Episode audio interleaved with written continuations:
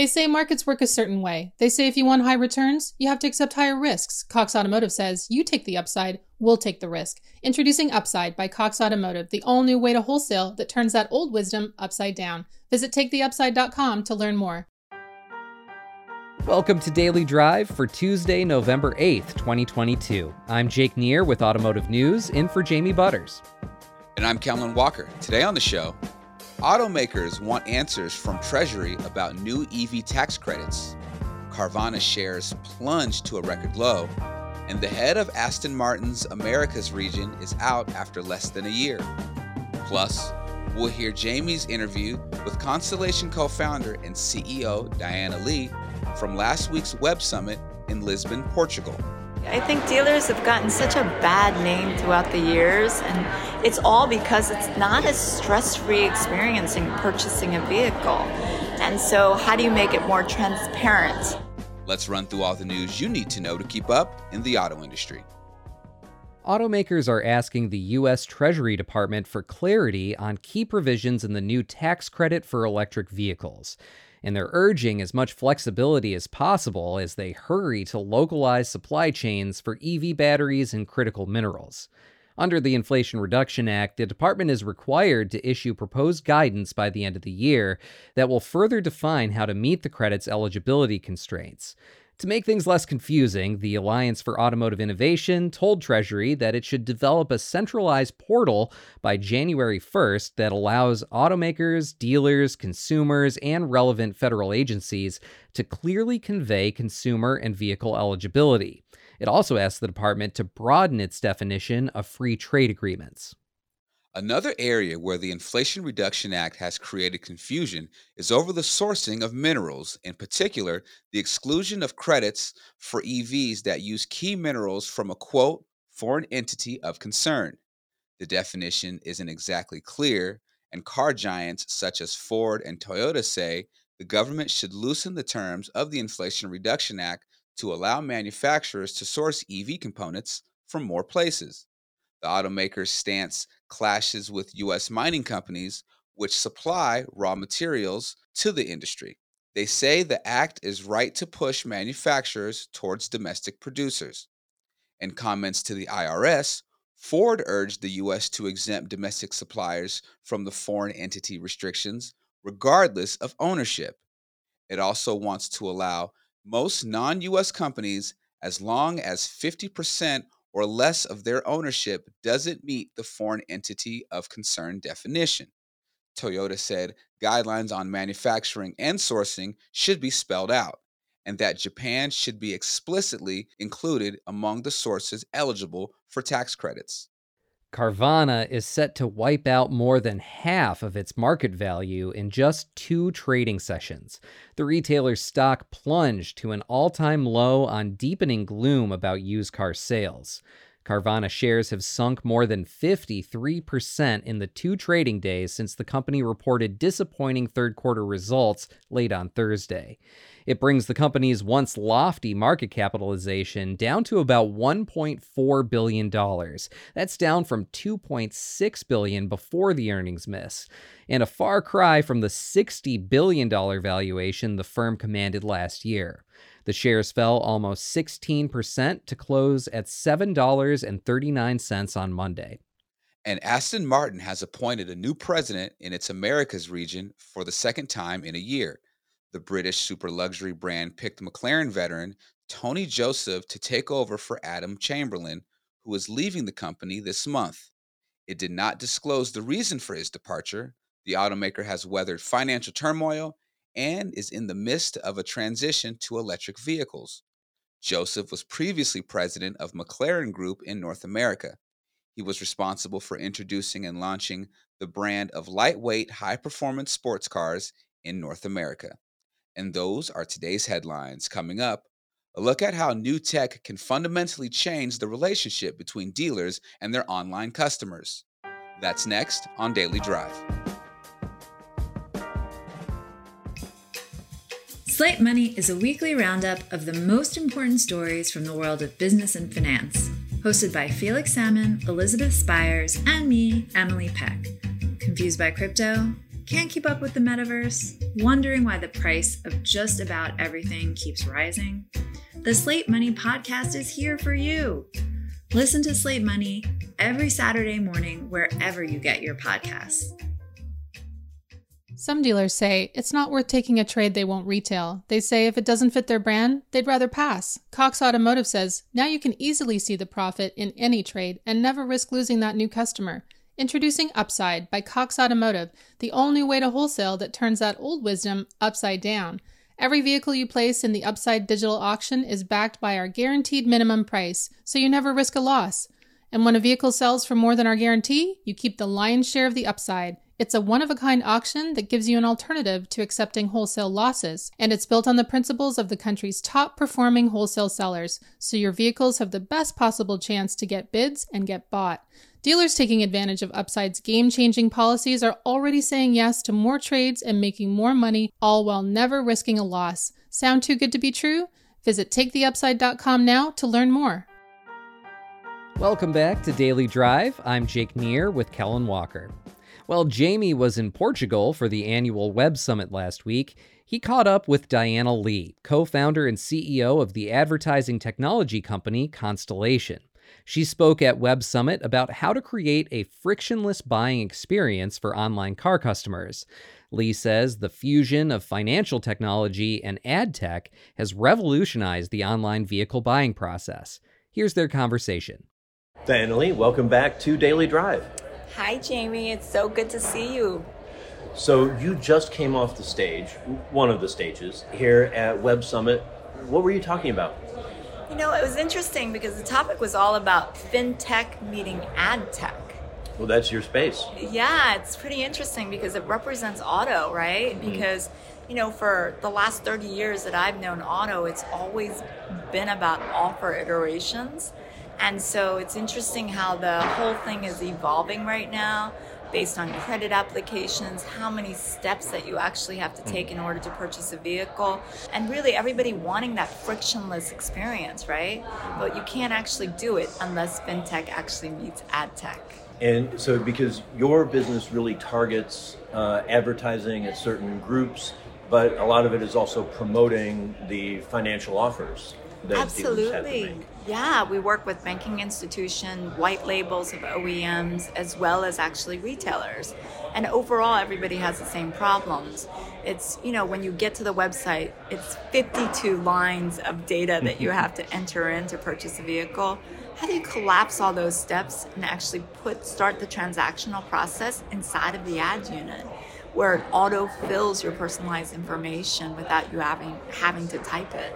And I would just be happy if the information I typed in got to the dealer uh, before I got there, because half the time it seems like uh, it just goes away in the ether and becomes nothing more than uh, a name and, a, and an address. But uh, very exciting uh, prospects there. Absolutely. I think dealers have gotten such a bad name throughout the years, and it's all because it's not a stress-free experience in purchasing a vehicle. And so how do you make it more transparent? By giving offer details right away in terms of what you're purchasing, how much it is. And then really, secondly, whether you have it in stock.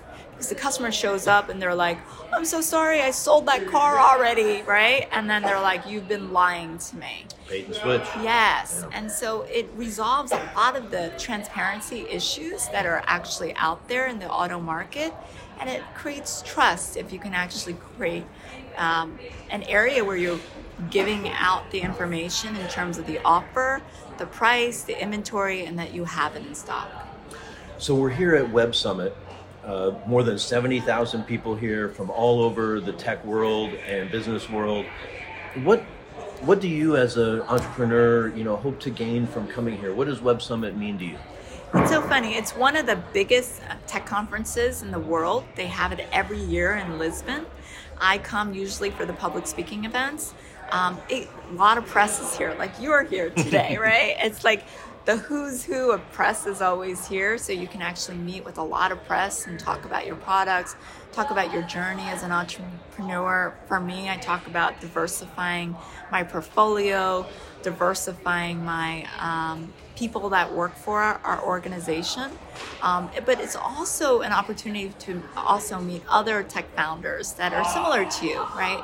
There's not a lot of female tech founders that I've ever engaged with, but to have so many of them on the stage with you, because I think Web Summit really concentrates on bringing in a diversified panel and diversified thinkers.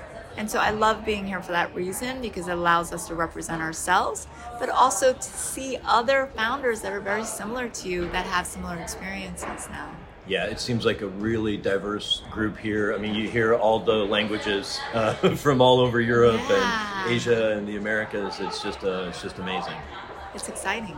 So before we get too geeked out on the tech stuff, let's talk a little about autos. Uh, you've got your finger on the pulse of auto retail advertising. What are you seeing these days?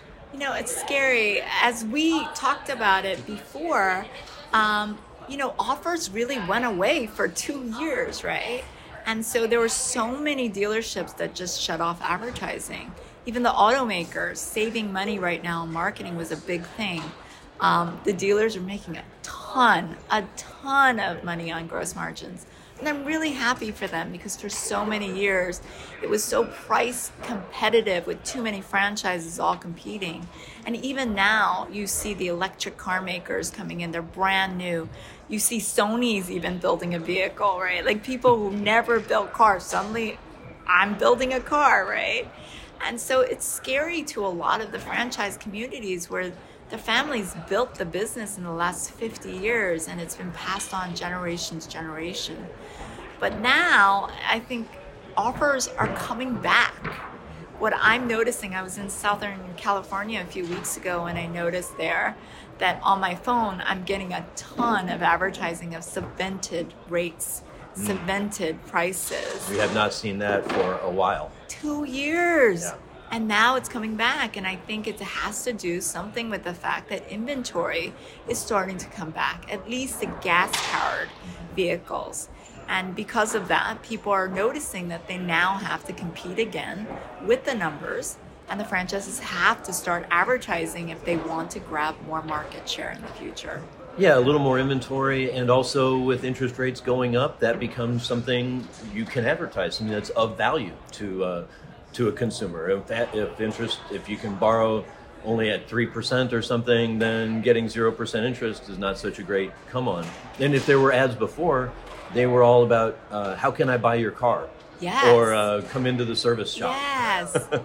And one of the things that I found out recently, and this was a shocking number, I just was shocked by it, that eighty-nine percent of consumers are not going back to the original dealership where they lease their vehicles. Hmm.